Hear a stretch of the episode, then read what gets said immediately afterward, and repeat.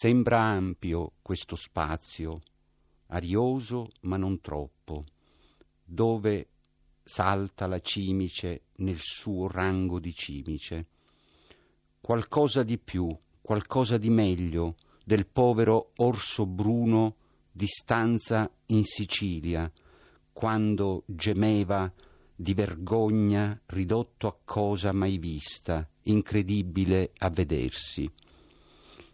Io, nei pomeriggi di certe estati infinite, me ne stavo a guardare la bestia umiliata, chiusa nella cella di mattoni e cemento, simile a un santo, e sant'orso lo chiamavo, steso intorno al catino di acqua putrida, bollente, ammasso di nuda carne e di mosche feroci.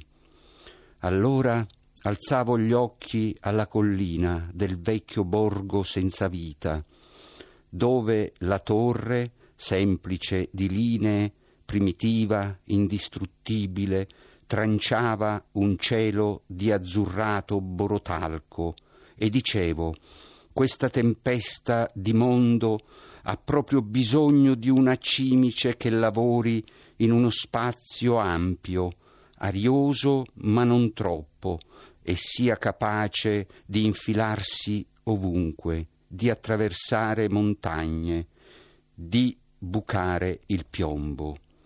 Ancora oggi sento che questa cimice qualcosa sta facendo, qualcosa, mi ripeto, combinerà.